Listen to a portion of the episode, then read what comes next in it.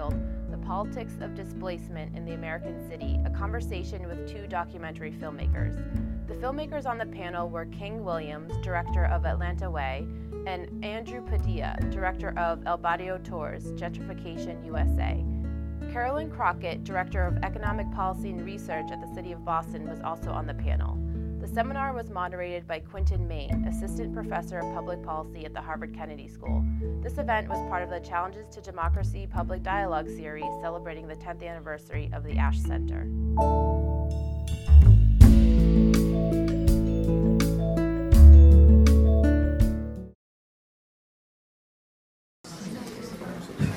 Great, so we'll get started. I'm so glad that uh, so many of you are here this evening uh, for the uh, event.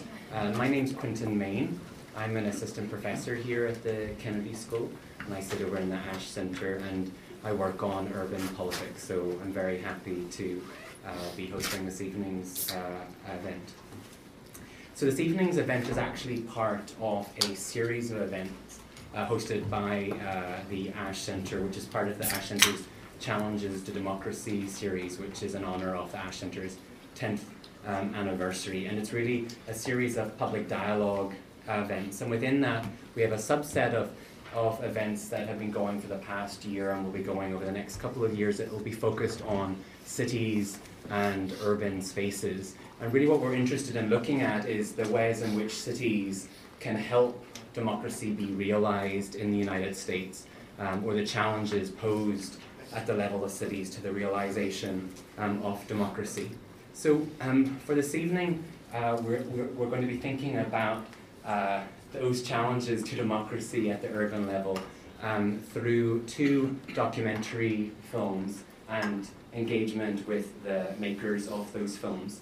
Um, so, this evening we have um, Andrew Padilla and King Williams, and I just want to introduce them uh, briefly as well as Carolyn uh, Crockett, who will be uh, uh, responding to the clips and Andrew and King's remarks about their uh, documentaries. So, Andrew is a filmmaker, an independent journalist, and educator, and he was born and raised in El Barrio, uh, New York City. Andrew's family immigrated to New York from Puerto Rico, and growing up in an immigrant family has deeply uh, informed his work, as you'll see from the documentary, which focuses on the ability and rights of communities to shape, as he says, their own fates. Uh, since premiering his film El Barrio Tours, Gentrification East Harlem, at the San Diego Latino Film Festival in 2012, he's been screening and holding dialogues on gentrification and displacement and social inclusion uh, related to the documentary across New York. And in the fall of 2013, he raised uh, $12,000 through crowdsourced uh, funding from 240 people from all over the world to take the film nationwide. Um, and on the heels of El Barrio Tours, Andrew is making a new film on gentrification in, uh, and displacement in the US more generally.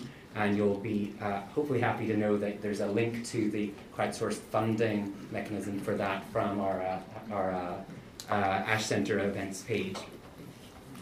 Uh, King Williams is a filmmaker based in both New York City um, and Atlanta in 2011 2012, uh, King interned with director Spike Lee, and he's currently working on three separate uh, film projects.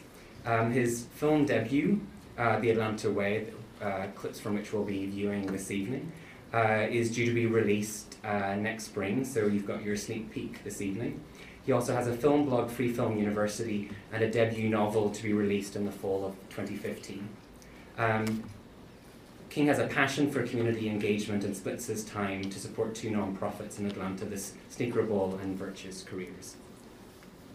So finally, uh, Dr. Carolyn Crockett, uh, who will be responding to the clips and what uh, Andrew and King have to say, was recently appointed as Director of Economic Policy and Research at the City of Boston. Carolyn holds a PhD in American Studies uh, from Yale and is fundamentally interested in questions often the relationship between education, economic development, and urban revitalization. Her current research focuses on large scale land use changes in 20th century America um, and, example, and examines the social and geographic implications of structural poverty. Uh, Carolyn's dissertation entitled People Before Highways, Reconsidering Routes to and from the Boston Anti-Highway Movement, investigates a 1960s era grassroots movement to halt urban extension of the interstate highway system.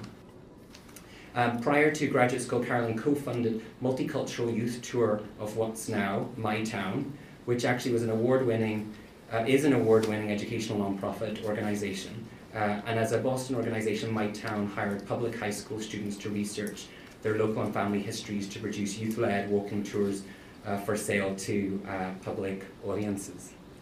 Um, before I turn over to um, Andrew King and Carolyn, I just wanted to say a few words maybe to motivate um, the clips that we'll be watching as well as what Andrew and King and Carolyn have to say. Um, quite often you hear the city being compared to a palimpsest, you know, this ancient manuscript where pages are layered on top of pages when the supply of paper is in short supply. And we sort of think about cities in, in oftentimes in those terms that there's that a city is both a process of layering, but also a process of novelty, of new communities coming in and replacing old communities. And somehow that that is part of the natural cycle of city life and urban life, that communities come and go and there's displacement and there's layering. So what we're hopefully going to be thinking about this evening is the ways in which that layering occurs and the ways in which that displacement occurs and how we want to normatively think about patterns of layering and displacement and how we might want to evaluate it and judge it positively and negatively. But more importantly, we also want to think about the role that local politics and city government and state and federal agencies play in those processes of layering and displacement, and whether the role that cities are playing and local government is playing is a good role, whether it's actively taking a role um, in facilitating the layering and displacement in a good or bad way, and how it's helping communities negotiate the process of layering um, and displacement. So, just some questions maybe that I'll pose to you that you might want to keep in mind while you're uh, watching the clips and hearing Andrew King and Carolyn uh, speak are the following what sort of rights do we as individuals, families, and communities owe each other and to those individuals, families, and communities in space? What rights do spaces have and communities in space have? And do people have rights to space as well as rights that inhere in themselves as individuals, families, and uh, communities? We also want to think about the pros and cons of socioeconomic and racial and ethnic homogeneity or diversity in our communities what positive role does more or less homogeneity or more or less heterogeneity play in helping communities resist or react to or respond to processes of layering and displacement? Um, and what do we owe each other um, from different spaces within the city, from rich to poor, or from white to non white? And really fundamentally, what is it that democracy is doing or not in any of these processes? Are these processes happening in spite of democracy, because of democracy? What role are we as citizens in our communities through our elected representatives playing to navigate and control these processes of layering and displacement? And what role does social inclusion play, or the role of the city or state or federal governments in providing uh, spaces or housing or other vehicles in order to uh, facilitate social inclusion in a city that's layering and where displacement is occurring. Um, so with that said, I'd like to hand it over. I'm not too sure, do we have the sequencing worked out in, in terms of the clicks? So can we read up first? Yeah, so I'll hand, hand it over to King and he'll be showing some clips and telling you about his documentary. Um, hey, how's it going, everybody, tonight? All right, um, what we're going to be talking about tonight, as you guys already know, as Quinton has already mentioned before, is this role of displacement and the role of cities and the role of gentrification and what our cities are going to be looking like going forward. Tonight, I'm going to do something a little different um, in the sense that I'm going to be talking to you about the city that I know and love, which is my hometown of Atlanta, Georgia. What we're going to be doing tonight is looking at my particular film, which is The Atlanta Way, which is a documentary on gentrification. So we're going to walk through a lot of things that are about our film that you guys may or may not be able to apply here in Boston or where you guys are from as well. And so, you know, also, just to throw this out there, I like to use my phone. So if you guys see me reaching on my phone, I'm not on Instagram. I'm just making sure that we're hitting all the points that we want to hit tonight. And without further ado, we can start from here.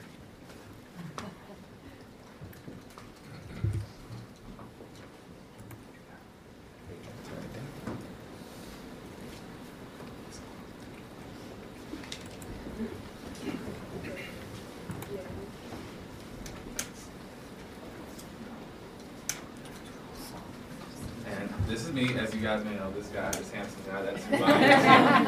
Alright. So as you guys can see, this is me. I just want you guys to get a kind of feel for me, understand who I am. King Williams, I am, again, a student of Georgia State University, but honestly, my name is Jared.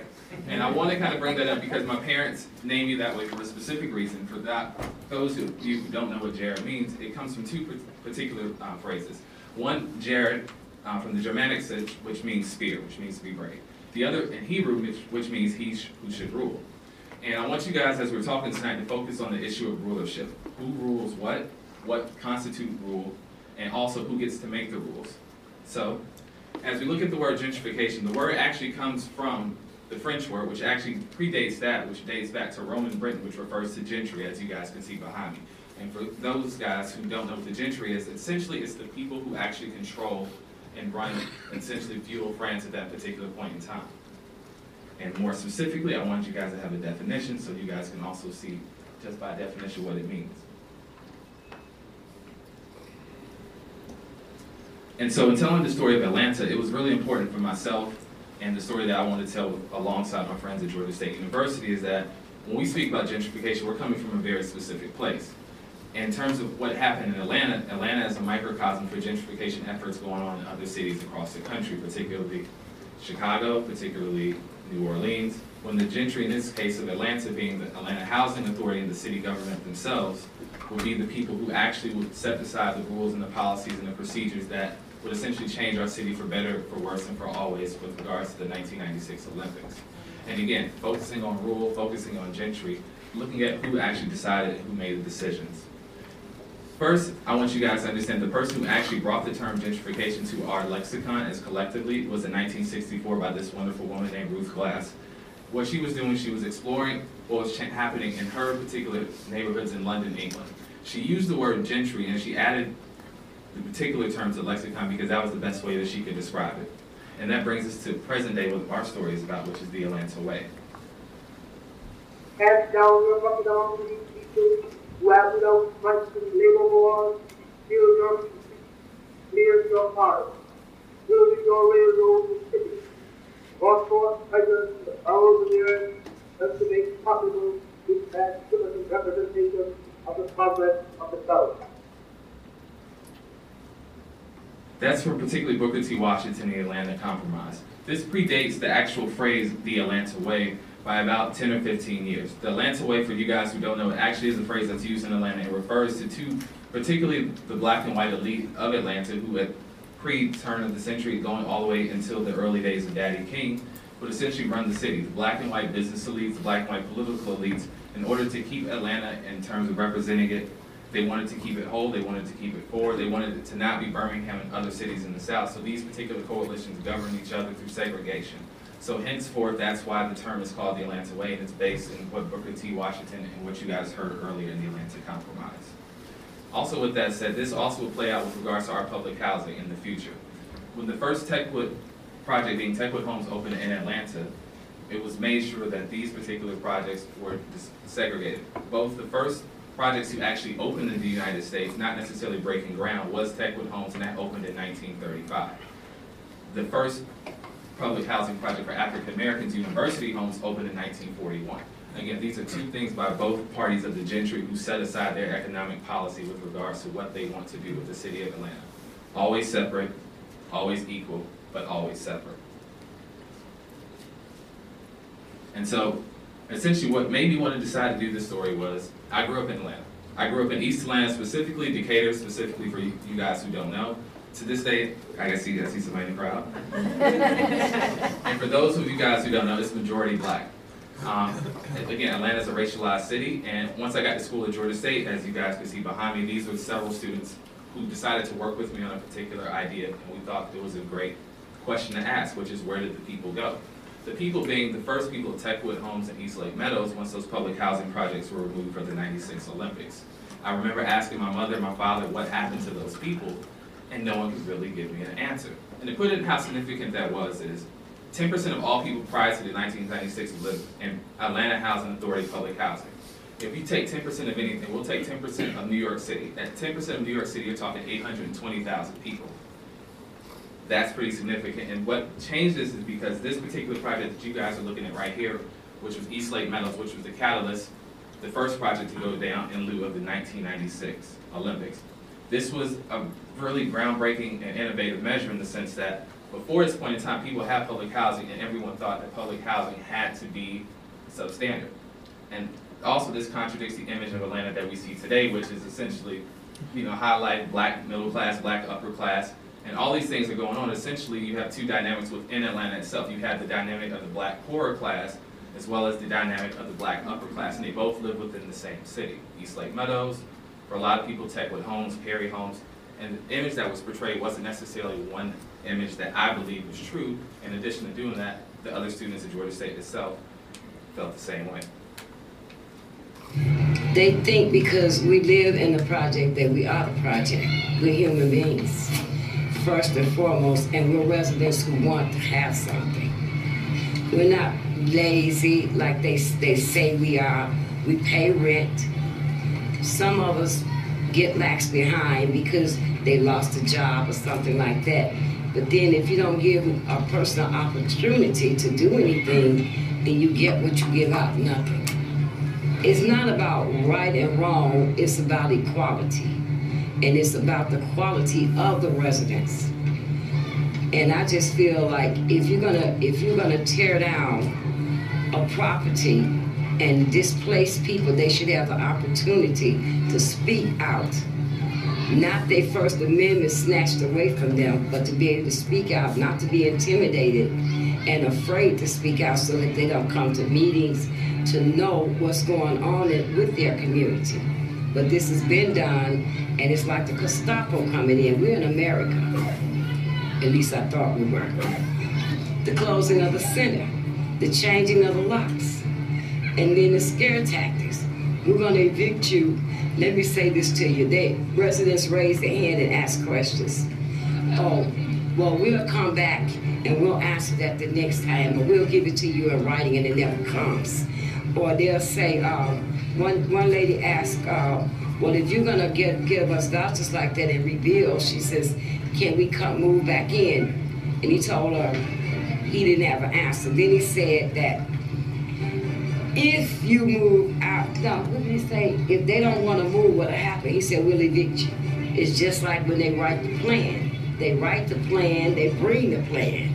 So it's no consultation because our ideas go to the back of the plan, which means you don't have a plan for us to consultate on. It's your plan.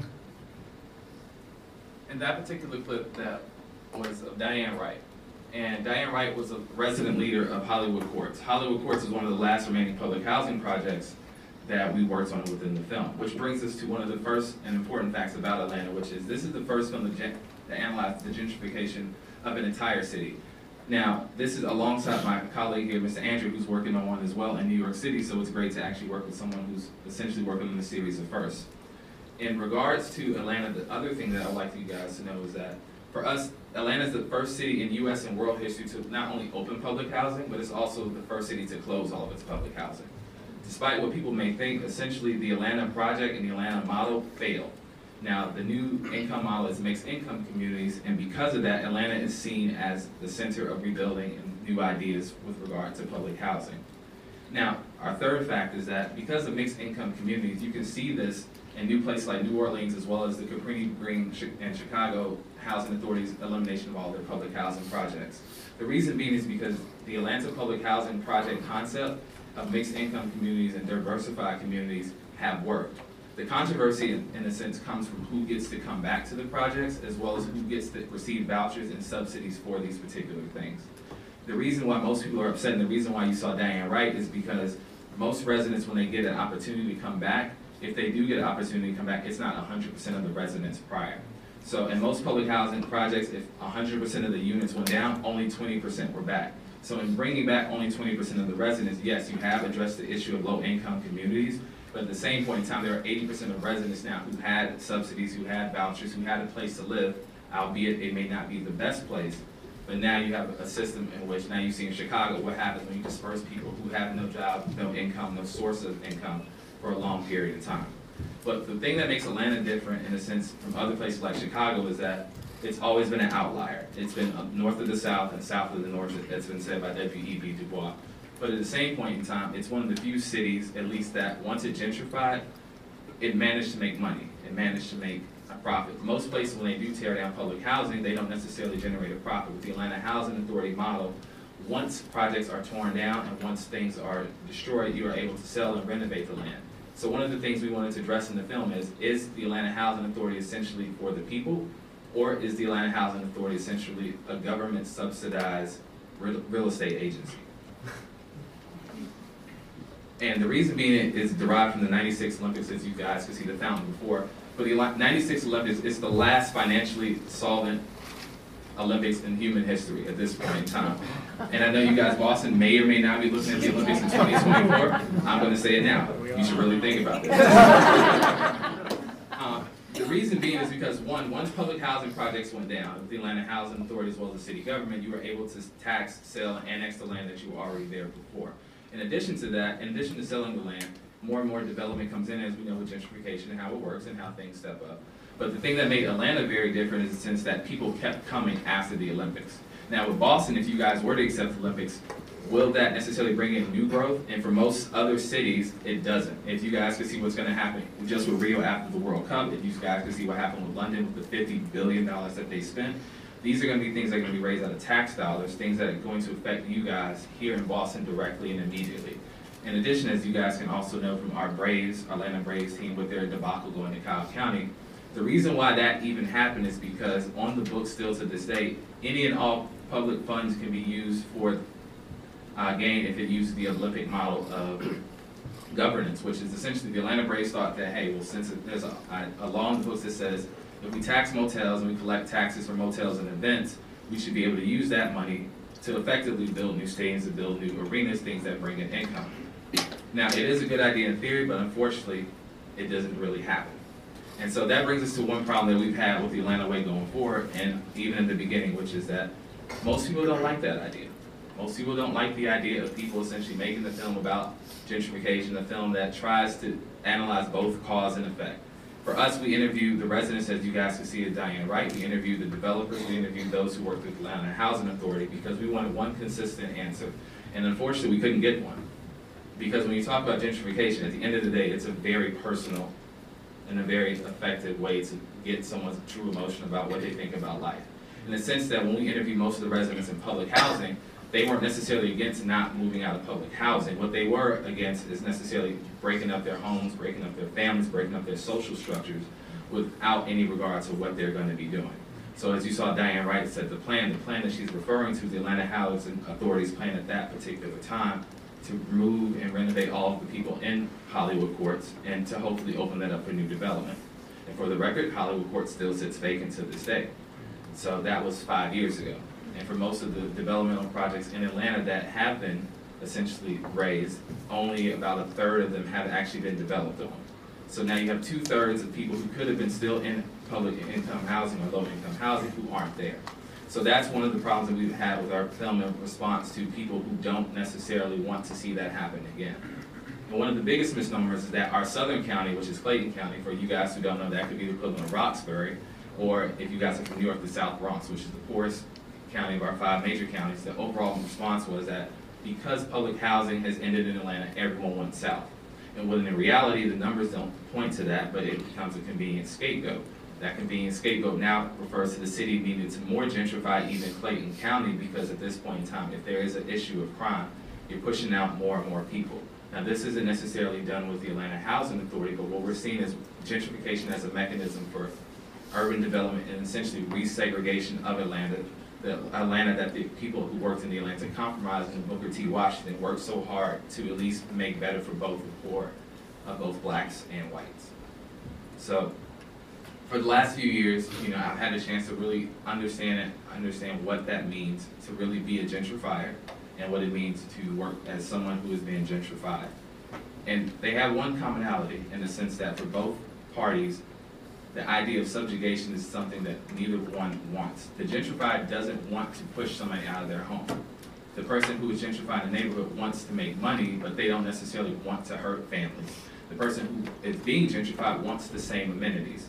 The same amenities that other people are getting from middle class, but they don't want to necessarily have to lose their homes, lose their property, lose their low-income jobs because they can't afford to live there. And since we're here at Harvard talking about cities, the one thing I noticed with Atlanta and now living in New York is, is the future of cities being unaffordable. Because at least in Atlanta, the over, stark and overwhelming reality is that it's becoming vastly affordable for even middle income persons. In New York City, I know Andrew as well can state that it's hard to live in New York and I live in New York. So if the future of cities is to gentrify and the future of cities is to redevelop, are we re redeveloping ourselves out of our own cities? And at what point in time are we looking at a way for our cities to be essentially one whole city for every group of people? And right now with Atlanta, we've seen the model that works for Atlanta, which is mixed income communities, which essentially does work, but you don't get 100% participation. So if our cities are going to work, will they be working as cities with only 20% of its public housing, or will it be cities with only 10% of its financially poor, or will it only be cities with only 10% of its women? The overwhelming answer right now, the way cities are going, is that we're keeping things separate because we need tax dollars, and at the end of the day, tax dollars trumps human interest. And so for us shooting the film, this was one thing that we really hope that people get a chance to connect to, and particularly I hope you guys here at Harvard think about as you guys are going forward with how you develop and how you lead the next generation of people as well as the next cities as well as the next governments and government plans. And so for us in Atlanta, our story is pretty much set in stone at this point. There are people who are trying to change it, and I'm glad that we actually now will have a better public transit system as of last three weeks ago. And so that's a small step forward.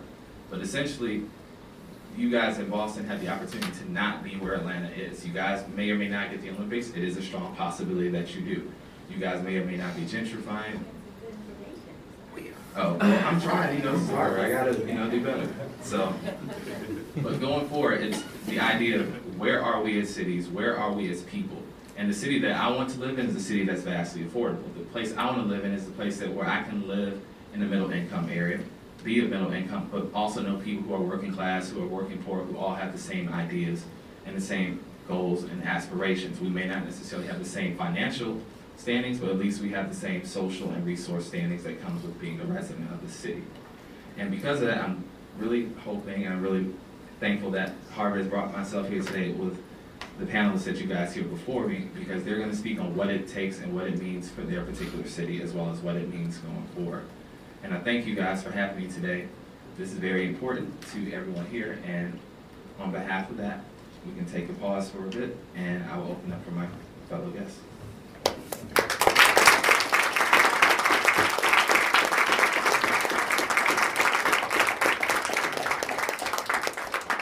Oh, damn. No, man. Uh, hearing hearing King speak is um, I'm really glad that he began with what gentrification is. Um, I'm really glad. I'm glad that you, you, you, you brought it back like further. Gentrification isn't a brand new phenomenon. Um, I didn't know what gentrification was growing up. I had I never heard of the word. I'd say maybe even six years ago, I never heard the word gentrification uh, before. If I heard, I certainly know what it meant. But I, I did remember when I was a kid. I'm born and raised in East Harlem. Uh, my parents, they, uh, my family came from Puerto Rico uh, in the 50s and 60s during Operation Bootstrap. It's essentially neoliberalism being tested on Puerto Rico before it came here. Uh, and so Puerto Rico was in an interesting point in the 50s, well, in the 40s leading up into the 50s. Puerto Rico, right, coming from being a colony under Spain, and then in 1898 becoming a colony of the United States. Commonwealth, excuse me, which does not translate into Spanish. On all the garbage trucks in Puerto Rico, it says Estado Libre Asociado, free associated state, which is a different type of classification, which is a nice way of saying it's bullshit. Uh, so, anyways, Um, Puerto Rico was in an interesting place, right? They, that there were there were two large factions. There was a faction that wanted independence, and there was a faction that wanted to be a bit closer. And actually, the independence faction was pretty strong, but what broke was labor, right? Labor, you can't have a movement if you don't have labor, and labor ended up breaking to get close to the United States. And so Puerto Rico made a different choice. Instead of spending the time on developing their own economy, they did what they could to incentivize others to come in and bring an economy in or, or develop, you know, what tax breaks or incentives can we give to the outside, to American corporations or, or, or, or businesses on the outside, right? How can we bring them in? How can we help them help us, essentially? Um, so my parents came in that because in that process, um, that economic plan, part of that economic plan uh, was tremendous displacement in Puerto Rico. Puerto Rico lost over a million people in that time. There are currently more Puerto Ricans living outside of the island today than people who actually reside. I think it's like four point something and three point something, right? So that was, you know, later on, government officials were asked, like, wow, did you know all these people were going to be displaced? Did you have any idea? And they're like, oh, we didn't know. Maybe they didn't. But it was conditioned. There wasn't enough, by that model, there was simply not enough. That was always the mantra Puerto Rico can't sustain itself. It wouldn't be able to do it alone. There's just too many people. Well, through that model, that was the case. And um, so my parents came, and that was really a group of people who just could not find work. Uh, and that's, that's how my family ended up here. And I'm so glad, I've been following King's work for a bit because um, his work focuses on public housing. And the only way in which my story would have been possible, um, the only way that it is possible, excuse me, is public housing. All of my family has been through public housing, right? My grandparents, when they came here, that was the first place that they went uh, after tenement slums, right? Um, they found an opportunity in public housing. And it's important to remember this idea that we have of public housing, that's not what it was. Like, in fact, public housing was like take. I remember my grandmother saying it was kind of like she moved up a class, right? Because you're talking about going from tenement slums with like rats and, and shared bathrooms, and now you have your own bathroom. You have water, you have electric, you have an elevator. This was this was a big thing. For a few years, there was there was funding, right? There was an actual commitment for a few years, um, and even though that commitment was yanked um, which explains, in my mind, why things went so badly. Um, right? It's like you have a relationship and you don't commit to it. Right? It's like I'm with this, I'm with this woman, and uh, I'm not gonna call her though. Right? I'm with her, but I'm not gonna spend time with her. Right? We're gonna go out to eat, but she better pick up the check. You know? Or then even beyond that, I'm actually gonna invest my time and energies in another woman. Right? That wouldn't work for a relationship nor does that level of thinking work for public housing. And it didn't. Uh, so it failed. But I always like to mention, like, okay, it failed. Why did it fail? It's another thing that I love about, about King's work. He's asking, he's asking us to ask not just, you know, what is happening, but why is happening, who's benefiting through these processes. And um, again, I didn't, I didn't understand any of those conversations when I was younger. I just remember being 15, and uh, who's ever taken the 6th train in Manhattan? All right, cool. Y'all ever uh, taken it above 96th Street? Yeah? I, did you ever hear the announcement? I remember I was like 15 and it was, it was weird. I was on the train and it was like, This is 96th Street. This is the last stop on this train for all Caucasians. The next stop is 103rd Street. Did y'all ever hear that? It was crazy. Like clockwork, at 96th Street, all the white people got off the train. I was 15. I didn't know about any of the. I, If I was here and I was 15, I would I would be jumping all over the place. I wouldn't even be able to sit still. Like, who's this guy up here talking about bullshit? Um, and I was I was a kid that would have actually said that out loud. Um, but I didn't know why that was. I just knew that it was. And then I remember a couple years passed, right? And, and, me and my friends, we would bet, right? And it's important, right? We, we, we bet who's going to get off the train. And it's weird that at 15, we knew. We could actually today, without knowing any of these people, we'd know who was getting off at what stop. We must be magicians. but beyond that, I'll never forget that it began to change, and we, we didn't understand that either. Right? We began to see that people were passing those borders. These, these bo- we'd known them to be, we didn't know why they were borders, but we knew they were borders. There was one time this guy fell asleep on 125th Street on the train. Like he fell asleep. He was he was a white guy. He fell asleep at 86, and he woke up at 125th, and he was petrified. He was banging, banging on the door to get out. I never saw my neighborhood like that. But I never had that level of fear in my neighborhood, ever, ever. Things were bad at times, but I never once was that scared to be in my neighborhood. Because it was my neighborhood, it was my community. And so, um, anyways, I, I wanted to understand why these changes were occurring, and so I began the process of trying to figure it out. And so a lot of that was um, research and talking with elders. And I, after years of formally researching, I decided, you know what, I actually want to share some of what I've learned and learn from others because I know we can't be the only ones who are dealing with um, this because it wasn't just that new people are coming in, right? It's not just that. It's that our people were leaving. And in terms of what is a gentrifier, that was such an, I mean, the, to us, it was, a gentrifier seemingly is someone who wants to change the neighborhood and their interests, right? I just want to say that that's how I, I don't think that if you're a new resident, you're inherently a bad person. Okay? If I move to the South Bronx right now because I can't afford East Harlem, I don't want someone to think I'm an inherently bad person for that. However, um, I think it's about intention and, uh, and what you do with your privilege. I just wanted to mention that. That being said, these are some residents that I that I that I became kind of close to in my neighborhood, and they were dealing with displacement. They're right next to where the East Harlem explosion was. You ever heard of that? Does anyone know what that is? Uh, in East Harlem, uh, we have a pretty old housing stock, and there was an explosion that occurred in East Harlem in March.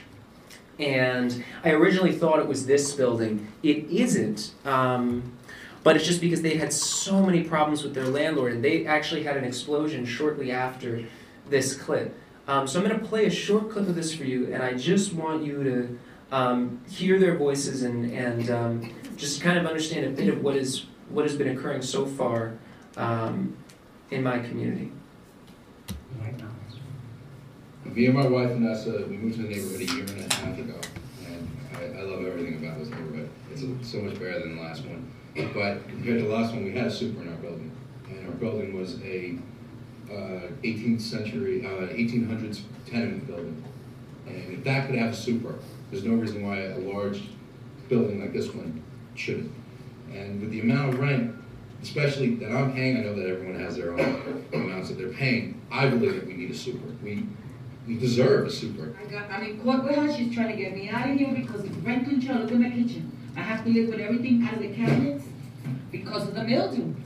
And I have to live like a pig because I can't use my cabinets. Everything is out. So she took me to court because I have too much stuff in my apartment. She gave me this new, but see it's all full of mildew? My asthma is so bad, okay, that I can't even breathe sometimes. And I have all these appointments trying to keep a roof over my head.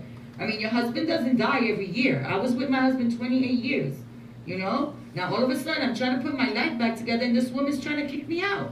Where am I gonna go? I'm trying to keep the little that I have. Landlord has to realize that in the early 80s and late 80s, um, this tenants association kept this building free of drugs. We would have a tenant control. Yes. I live on the top floor near the roof, and I would come home from work and there would be multitudes of people by the roof landing smoking crack, getting high. And it was us that kept the building safe for us and clean for the landlord. legally, we're entitled to um, live here, whether it be rent control, rent stabilization, because we've been here many years. You pay, we all pay our rent on time, they can't say anything about that, so if you expect service in return, it's not asking too much. This is my husband, Joe Cuba. He's he's the father of Boogaloo. He has three gold records. He's played all over the world. He was the first Latino to make English words to Spanish music so that the Americans could understand it. Okay? Yeah. He was the first true crossover. Mr. Halade. Uh, they called me one time And my gentleman offered me two thousand dollars to move out. Two thousand dollars. And it was, and it was, the landlord himself called me and said, yes, he called and he said, uh, you've been living here long enough, isn't it time to move? So he said, I said, then what are you offering? He said, two thousand dollars. I said, you forgot quite a few zeros. I'm so glad my husband's not here to see this. Okay, I'm so glad he's not here. But he would be proud that at least I'm stand, you know, keeping to my guns, I didn't run. As long as we stay. I'm not running nowhere. This is all I have. This is my memories. Twenty-eight years living in here with him. You know? Nah. I'm gonna fight whatever it takes. Whatever it takes, I'm gonna do. There's a certain economic. Ah, sorry. Um, so I, I'm, I, I will um, tell you that is Joe Cuba's wife. I did not know. At first, I thought it was just some Latina that loves Joe Cuba. There are a lot of those. Um, he's a big deal. Um, so for a while, one on one. Huh? Oh, could you get to? Thank you so much. Uh, so for a while, that was the first clip that would actually come out when you would search 101 East 116th Street. So it was really good uh, because if someone is looking for this, right? That's I know this story because I spoke with them. My farmers. You come in from some somewhere outside the community, just looking for an affordable place to live. You're not going to know that that necessarily is happening, right? And so I think it actually began, I saw that the, the, numbers, the, the, the rent numbers began to come down a little bit because when you would search that listing, 101 East 116th Street, what would you get? This video of these old ladies getting kicked out, you know, it's sad, man, that's messed up. So, after a bit, the property manager decided to do their own video and name it the same thing. We come up uh, in right next to each other now on Google, and this is honestly one of my favorite videos, uh, and I'm really happy to share it with you.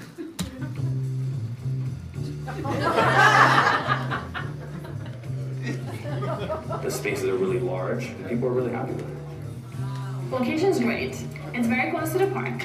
The greatest park of all. It, Since it's buffering, I just want you to take account of how many times you were told that it's safe. How many times you're told that six it's blocks safe. away. The neighborhood is safe. It's very comfortable living here. There's definitely something here for everyone.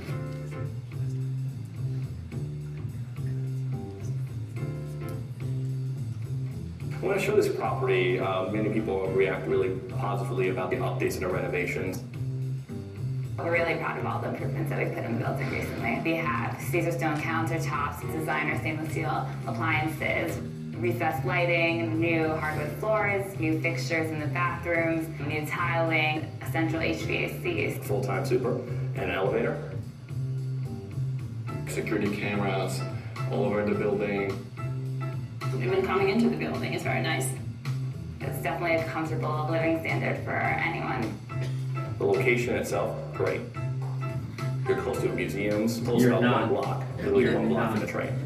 There's also two buses that cross right in front of the building. It's very, very convenient. There's stores nearby and many restaurants. The neighborhood definitely has a lot to offer. It's good stuff. It's a great location. I like the community. People who live here are very easygoing. The neighborhood is safe. Building is safe. And they're able to get something that matches their budget. You know, they get really great value. They're getting updated apartments. They're getting great spaces, and they're getting a great location. And you know, when you're in New York City, you get all three of those. That's exactly what you're looking for.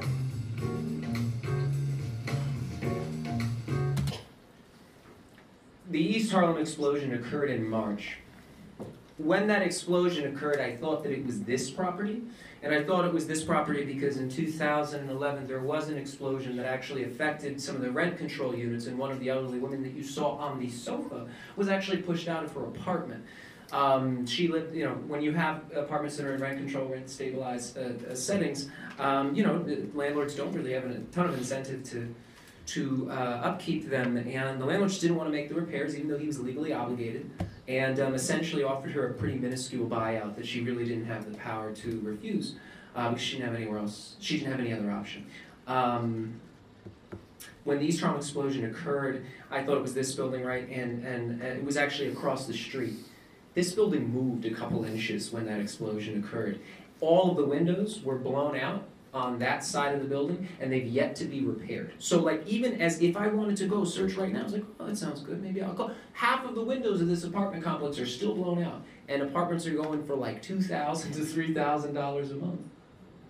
Um, so, short clip after this, and, and that, that'll be all. Um, but I, as I begin to take this film across the city and see how this was affecting, Uh, I'm bad at multitasking. Give me two seconds. But I can't. I can't multitask. I've never been able to. Okay. So as I began to uh, go across, I remember San Diego was the first time that I'd ever actually seen another community through this perspective, right? Like I visited other like friends and stuff, but like uh, the film got into the San Diego Latino Film Festival and community, a whole bunch of community members actually from Barrio Logan came out to the screening, like 60. And at first they were kind of disappointed because they thought the film was about their barrio, El Barrio. They call it, it's, it's a group of Mex, it's a community of Mexicans, but basically same thing. Highway destroyed the community, uh, public and private sector disinvested, city put all the, the uses any community tends to not want, put them there. Um, disinvested gave them no opportunity, but now, oh wait, it's 15 minutes from the center of the city, and now it's important again, but the people aren't. So they're going to do the same thing. And we were, we were kind of talking about, oh, like different things that they tried and maybe failed, or we tried and maybe failed to mitigate or deal with this issue in our communities. And what was amazing was that we were kind of just like reinventing the wheel. Like we'd all been through similar stages, we just weren't communicating or we weren't connected. And so we realized from that point that there was a real need, because um, there had been a lot of films um, on individual communities.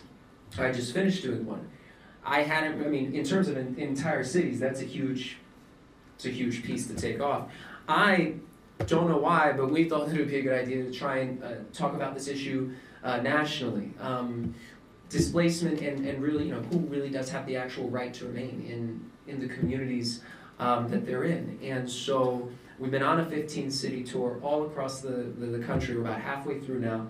Um, just trying to learn right now and see, okay, well, how, how is this happening? Is there a national narrative here? Um, and if so, what is that?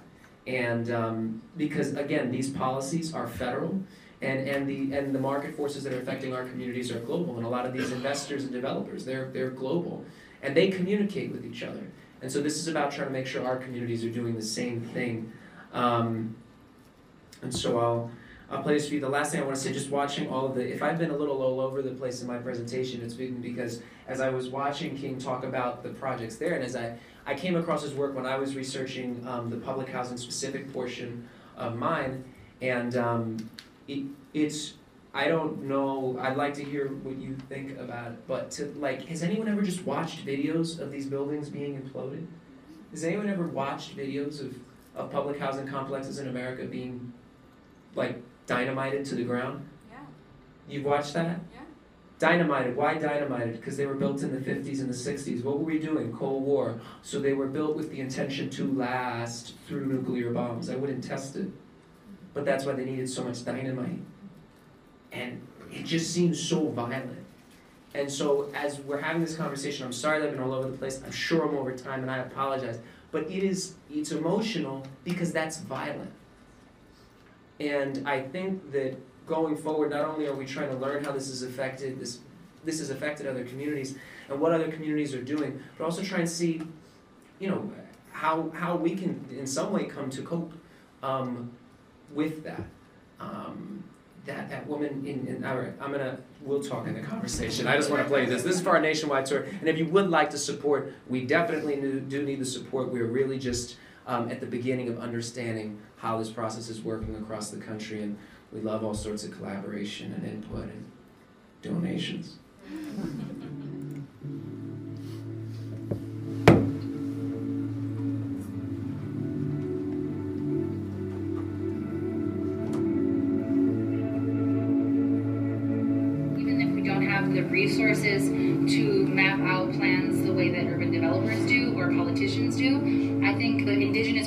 of seven generations, like that's real. And we need to remind ourselves that our communities have also been visionaries. We just call it something different. So instead of saying we're urban planners, we say we're thinking about seven generations ahead, which you know what is actually longer into the future than urban planners are even thinking but we're not seeing how those are connected, right? How is what you do to the earth generations in front of you? We have to be mindful of that. How is that also connected to urban development, bridge that gap, then we can be strategic. Yeah, we don't have the resources, like the, the material resources, but I think we do have imagination and we have resiliency because gentrification is what it's called now, but this is a 500 year displacement. We've shown that we are resilient people.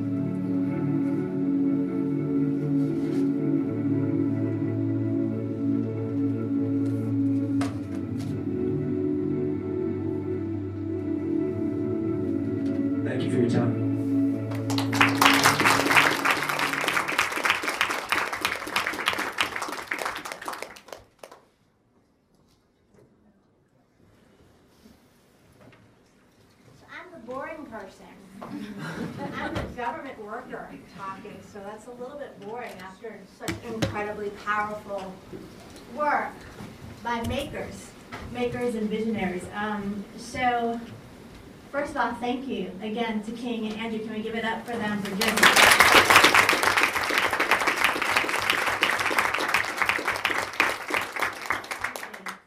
for creating work, for documenting, for bringing analysis, power, insight, and holding a space for a conversation that doesn't get to happen enough, right? So I have a couple things to say that are just like totally from my beating heart, and then I'll talk a little more boring about Austin, right? Um, so, um,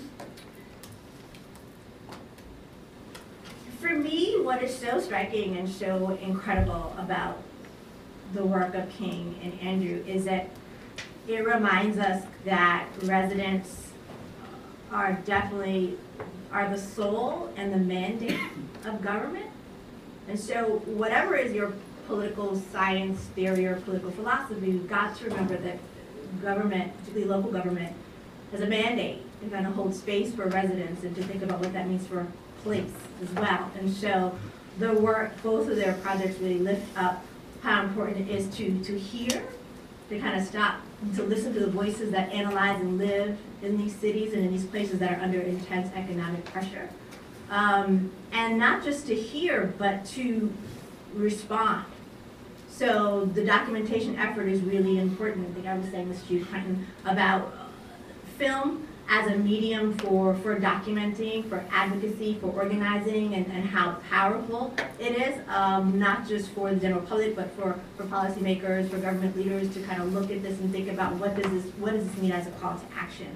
Um, and to also remind us that residents represent um, our stewards, our planners, our, our analysts, um, as fancy or fancier than the people in this room, right? So it's not necessarily just, it's not going to be your education or technical training that are always going to give you the best insight, but it's the lived experience. And certainly filmmakers like King and Andrew remind us of how important it is to remember that and hold space. So that is just straight from, um, from the heart for sure. Um, really appreciating King's uh, attempt to disrupt the idea that concentrated poverty is a thing um, unto itself.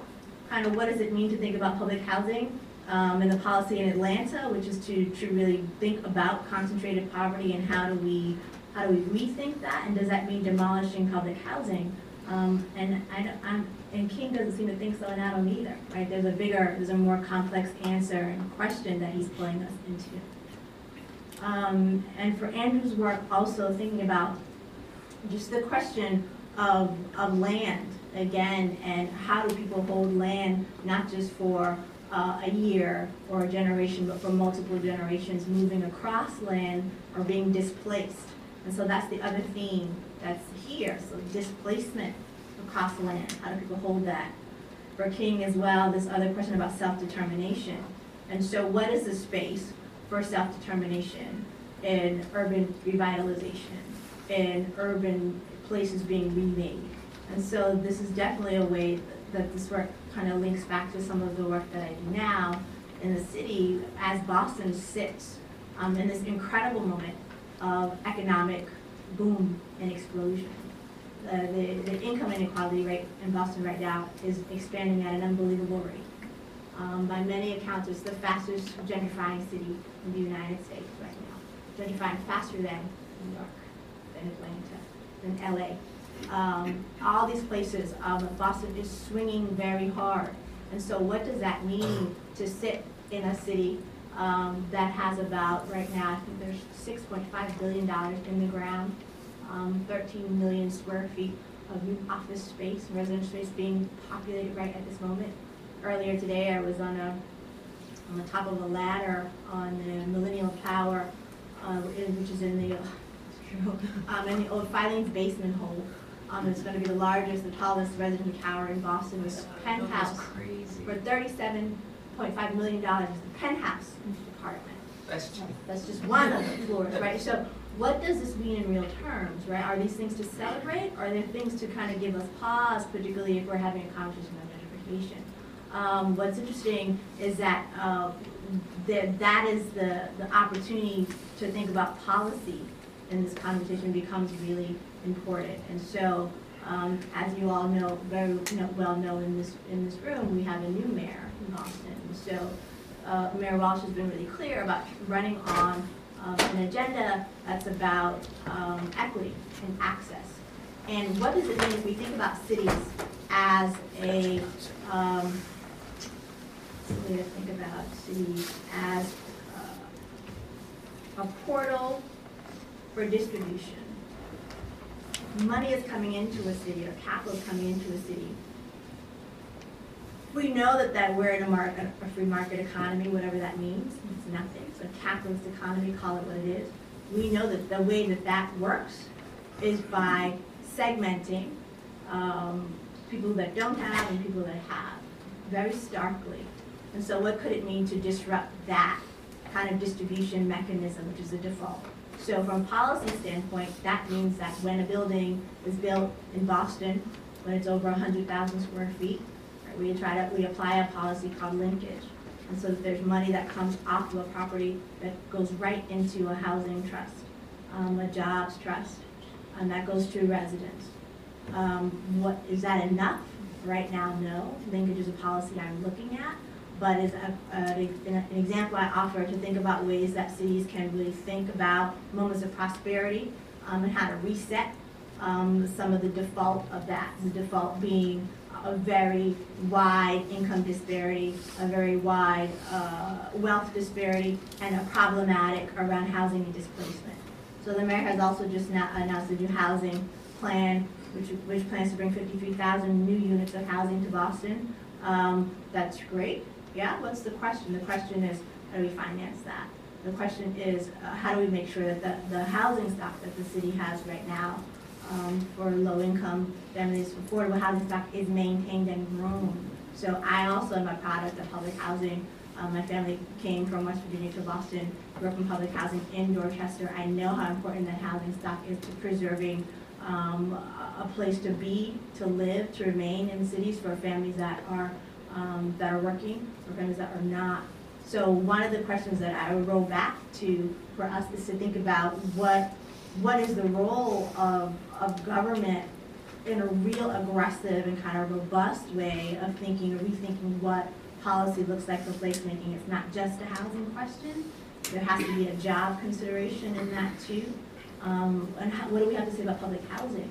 Um, and how public housing and also public transportation all these things that allow cities to be uh, to be affordable, to be livable, to be inclusive of all the people that live in them. So um, these are things that just that are simpler, that are harder to address than just kind of one sure, um, one certain policy. Because a lot of the things that we're talking about are the result of failed policies. It's not about failed people in these communities for sure, certainly not the folks that you guys are interviewing and documenting, but thinking about what is the, uh, what is the vision? I think you asked, both asked so beautifully, like, what is the vision for cities, um, cities going forward to make sure that the people who live in cities are the people that get to be in cities for a long time, folks that have already been there, long-term populations. Um, so I'll stop there. I could definitely um, go on, but I would say that for me, as someone that has the opportunity to think about um, longer durations of time, um, because after my training as a historian, I do think about 50 or 70 years or kind of multiple generations at once, um, which made me wonder why the mayor would actually want to hire me for this job because um, it's sort of an unusual disposition, um, but also that that is the only way that we can get to sustainability in a city. I would say by foregrounding what residents, current residents' lived experience is, by thinking of over a much longer time horizon and understanding that multiple kind of policy measures that are addressing, at least for me, land use, um, capital investment, and workforce development, all those things coming together, um, and trying to be aggressive about it at a time when there is there are more there are more dollars on the table. Um, that's certainly true for Boston, um, and uh, we try to deal with that, but despite the fact that we have um, so many uh, folks in our city, so many institutions that are tax-free. Um, so I won't say anything about where I'm sitting, um, but I will say that uh, makes it interesting for us to think about payment in lieu of tax payments, right? And how folks help us to make the city work. So, um, but all these things are really important for just trying to get at questions that are not easily easily solved. So um, I guess I can leave that but I'm really look forward to hearing more from what you guys have to say and if any questions. Great, thank you.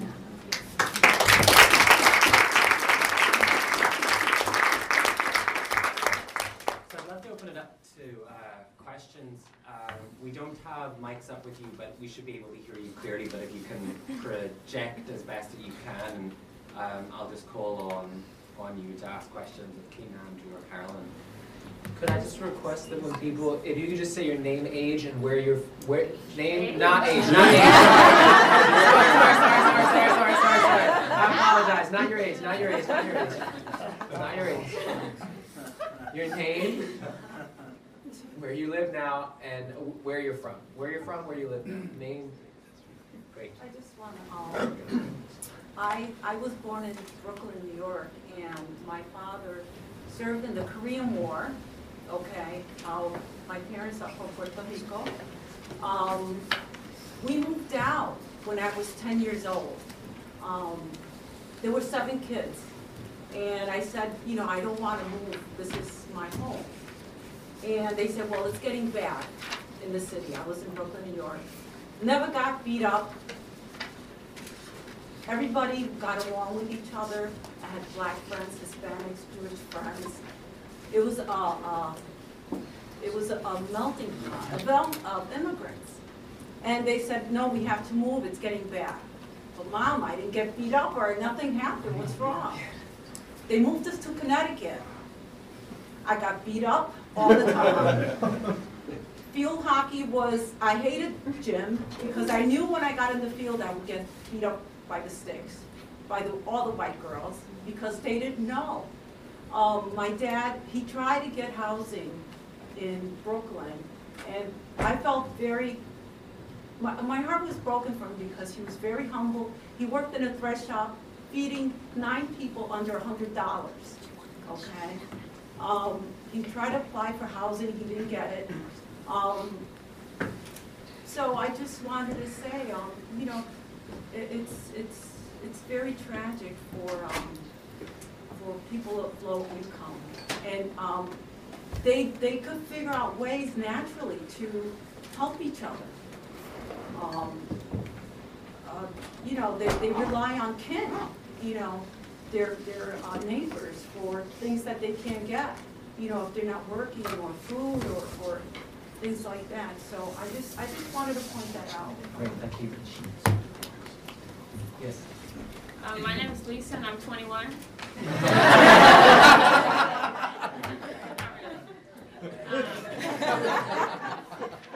I just moved here from Washington, D.C., where we've seen this going on for um, 10 years now. It's not getting better.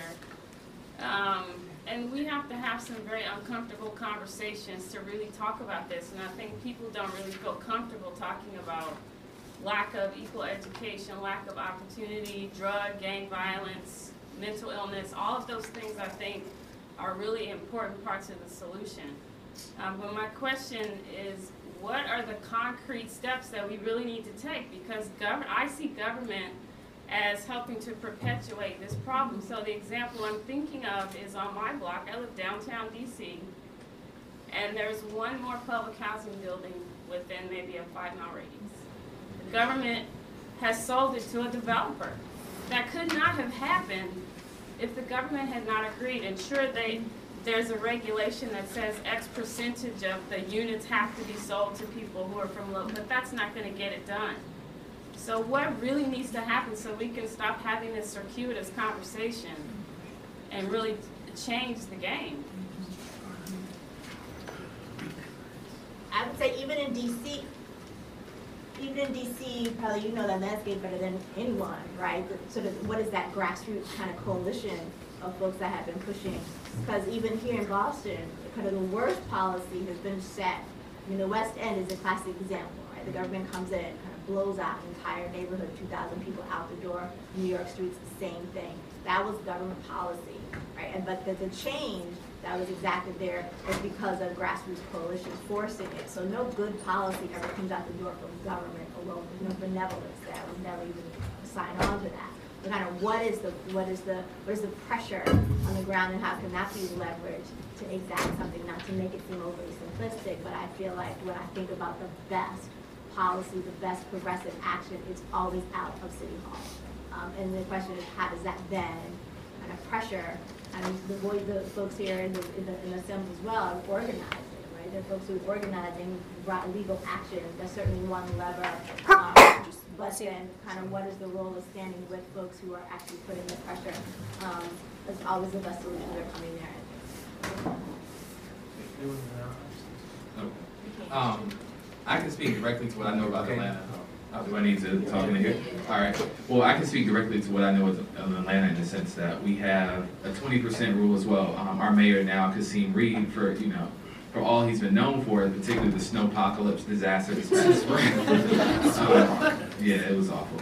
But one thing he has been really good at is about not just making sure that residents who are long-term residents who want to be a part of Atlanta stay a part of Atlanta. 20% of all new residents and new redevelopment in Atlanta has to be deemed affordable. The great thing that, at least what I've seen in Atlanta, at least now with this particular mayor versus the last 20 years or so, is that in addition to being 20%, all residents who've lived in Atlanta and paid their property taxes for at least five to 10 years, as well as doctors, um, teachers, firemen, policemen, school teachers and, um, on the collegiate and the pre-K to the 12 level have all had basic tax freezes, with the sense that as long as you live and work in Atlanta, you work for Atlanta city government, or if your family does as well, you take a certain percentage of your taxes and you freeze it. In the case of someone who is elderly as well, for those particulars um, with property taxes, as well as the ability for them to go further on late rent payments, so it's really hard to move them out. But again, this is one mayor who's coming after, you know, 20 years of so-so policy and things that have happened on a political level, as well as just in the open market that mayors couldn't handle. So Atlanta's trying to get it together. We can't seem to get a plow on the street, but at least we can keep people in their house. Is Right to the City organizing in DC? Do you guys know? I'm sorry, what? Right to the City, is that coalition in DC? They're, uh, they're in the Bay Area and they're also in Boston. I think they do some in Chicago too. No, but I, I don't think there's a groundswell of people who are who are lobbying the city. You hear conversations like this, but what I'm talking about is there needs to be some massive effort to say we are going to protect this. So instead of selling it to a developer, why doesn't the city develop it for to keep people there and then provide these other opportunities so they can stay? That's what I'm talking about. Well, that's because the because the public sector just doesn't do that anymore. Like that's that's that's that was um that was a thing. There was I was speaking to people who because Bill De Blasio right now has his plan right of two hundred thousand. Who here has heard that Bill De Blasio is very liberal? Raise your hand. Okay. Did you read that Huffington Post article where he was like smashing liberals across the country? Like you need a backbone. Did you read that? That was like on my newsfeed. It's crazy. in that plan, right, the plan is essentially what in his affordable housing plan? The plan is to do what we can to incentivize the private sector to build more and hope that we get a small percentage, a larger percentage, excuse me, than before of that new housing. That's the goal, right? So um, mandatory inclusionary zoning for some, but right, but like in other areas that haven't been as gentrified as much, right? More more tax breaks there, more subsidies there to encourage building. So I mean, I think that that is that's the core problem that we have right now. If you are going to the scene of a fire and you see that the, the thing's on fire, you probably would want to know where the gas or what's fueling that fire. In New York, we're not asking what's fueling the speculative housing market. What we're instead doing is doing what we can to, to, oh, maybe we'll try a different fuel, or maybe we'll try less fuel here and more fuel there. You're still putting fuel on the fire. The thing, the thing's burning. And so I, I think that it goes back to as as was, as was just said, it goes back to land. And and the problem is our, our policies are focused on developing the value of land. And that really only works if you own land. And enough to pay, right, the increasing property tax as your land gets more expensive. So, I mean, I can't tell you there's a specific prescription to solve gentrification. If I had that, I maybe wouldn't be so pissed.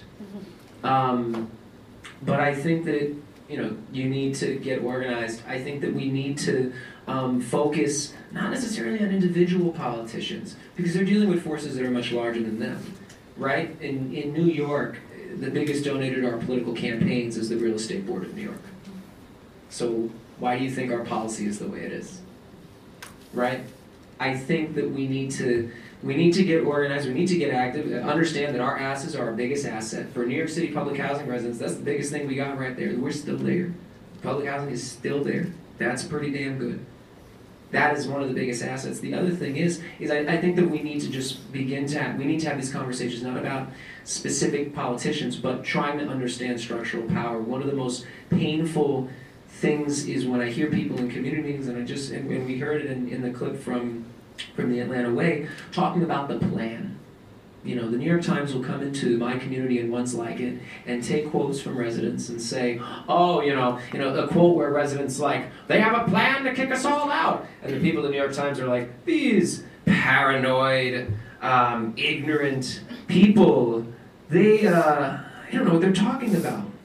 And the sad thing is, we might not have, like, the, the, the, the language of urban planning or whatever, but I didn't, like, I, finding out urban planning was a profession happened when I was an adult, right? But that isn't because I wasn't smart. That's because you, certain people have access to structural power and the knowledge that comes with that, and some people don't. So I think that going forward, our, uh, we have to really focus on, on, on structural analyses and not this percentage of that and the other thing, because what we're doing in New York is not a model to follow across the nation. Let me be the first to say that. I'm not the first. Let me be the first one here tonight to say that. There have been many who have been saying that. Um, what we're doing in New York is we're, we're just trying to grease the wheel and hoping it goes in a different direction. But we're not changing the driver and we're not stopping the car. So, um, yeah. Yeah, um, so uh, thanks so much for coming here and sharing your um, documentaries and experiences with us. I wanted to ask about the question of mixed income housing that you that you seem to suggest was a positive, um, or at least partially a positive solution in, in Atlanta.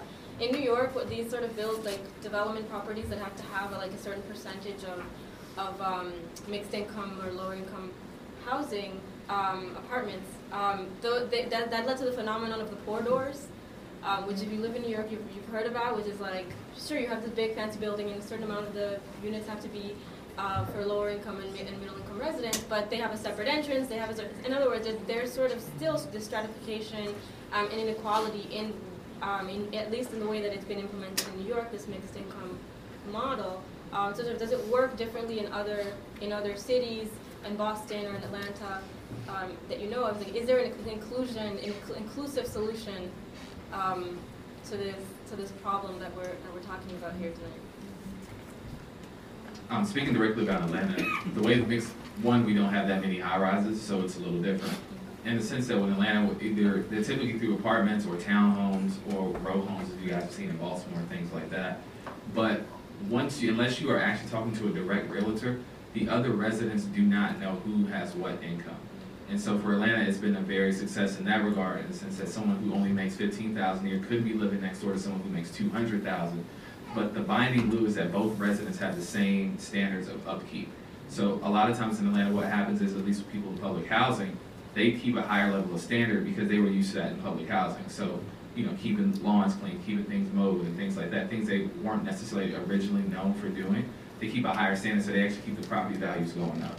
So Atlanta, it's a little different, but I can't speak on Boston or New York. I would just, um, so in Boston, we, we, the approach, at least by the Boston Housing Authority, has been to maintain a lot of the how, the, the low-income housing stock, although there has been some, um, uh, what would you say, turnovers through Hope Six investments? So you do have some mixed income models. What makes the Boston market sort of interesting as well is that folks through organizing and activist work have pushed more into kind of cooperative or shared ownership models for housing, which is something we haven't talked about tonight. But it's interesting to me that even in, uh, was it Catherine Bauer and some of the early women reformers that kind of give us public housing policy in 1934 and 37, that there was lots of competition even in the 30s about shared models, shared ownership models for public housing, and that's kind of fallen off the table. And even in the 60s, when that kind of came back into play, when the federal government released some money to experiment with the idea of tenant managed housing, um, it, it was something that folks didn't really exploit. And now I feel like this conversation has gone back, come back around since we talk more about sharing economy, with that, whatever that really even means, right? So um, that language, the idea that there's more space in conversation is something that um, is also important in the housing space. So I know you guys know that space from conversations about Uber, Airbnb, um, also conversations around uh, urban agriculture, land banking, land trust is something I'm looking at from a community perspective as well. So a, a lot of words basically just to say that I feel like there, there needs to be more conversation about cooperative strategies for thinking about housing development. And, and there are some amazing models in New York, maybe some in Atlanta too, I'm not sure, but that's another space to think about what is it, how do you hold on to um, housing stock that's affordable when the direction is going elsewhere, we're going toward luxury. Uh, the, the buildings that are in the ground right now in Boston, 8% of them toward luxury housing. This is nothing for middle income folks. Low income is just not even, you know, it's a different conversation. So it's a great question. Maybe just a last question. The last one? Yeah. yeah, thanks. Hi, I'm Rael. I'm originally from Boston, but I attended Georgia State University as well in Atlanta. And my question from also kind of like a government perspective, because I work in constituent services, is when you're moving these families out of housing and you're only allowing 20% to come back, where are these other people going? Because, for instance, today I'm speaking to a lady who is now ho homeless because she was kicked out of her housing, and she has a five-year-old, and it's like you're trying to find community resources, but what do you do as a whole when only 20% of people can come back, and we already know that the wait lists are years behind, and everything else is you know, not happening as far as affordable housing for these families. Um, with regards to Atlanta, and the one thing that we will explore in the film is what happens to people who didn't get public housing. And unfortunately, for a lot of people, we don't know. But of the people we did find, and then unfortunately also through police reports, those who weren't able to find housing eventually did things that we assume people would do, which is rob and steal. There weren't things, instances of necessarily violence for that reason, but one thing we noticed is that after public housing projects went down, violent property, particularly grand larceny and petty larceny, if you guys know what those are, increased because people essentially looking for cars. They're looking for any place that they can see or stay in for the night, as well as the number of homeless shelters with full occupancy increase in Atlanta. But that's only what I can speak on with what we know of the residents who were able to at least still be tracked. And let's be for real about it again. Housing is only a piece of it, right? And the, the, the importance of, of, of, affordable housing is thinking about the subsidy piece. So how do you want to subsidize housing? That's a question. But then the other question is like, how do you create better jobs or expand the job market so folks can have more income? So that's another piece of it, so it can never be this kind of one part strategy, it would never shirk government's responsibility in that. But it it has been a very herky-jerky relationship between the federal government, states, and local governments, which say, who wants to hold their hand in the, in the in the affordable housing mix? And everyone is saying, me, no, not me, you, you, and it's a mess, right? And so then we're having this huge blow up right now in terms of the homelessness of the unhoused population in Boston because of the Long Island Bridge breakdown. But then um, it, it goes back to a bigger question around opportunity, economic inclusion in a city that can, it cannot just be a housing conversation. It needs to be, but it cannot be that in isolation. Um, and I feel like uh, there, there's got to be, HUD needs to, I don't know, there's an opportunity for leadership there, not just financially, but also just in terms of the conversation. And it's bigger than promise zones, and it's bigger than choice neighborhoods. And so it can go off on that another time, but we should talk. Well, is there a way just to say one thing before? Sure. Sorry, I apologize. In a minute, going back to mixed income communities in New York, that really has not been a good, uh, it's been problematic. It's been problematic because you're, you're, you're subsidizing uh, mixed income communities, right? In poor communities. And there's this idea that by bringing in wealthy people through osmosis, poor people become wealthier, right? Just imagine, it's like you rub off on me and all of a sudden I, I, my income starts going up. And so I think we want mixed income communities. We want to make sure that our community's income is going up and that that's why we have a mixed income community. Not that we're bringing in people from outside and now we have a mixed income community.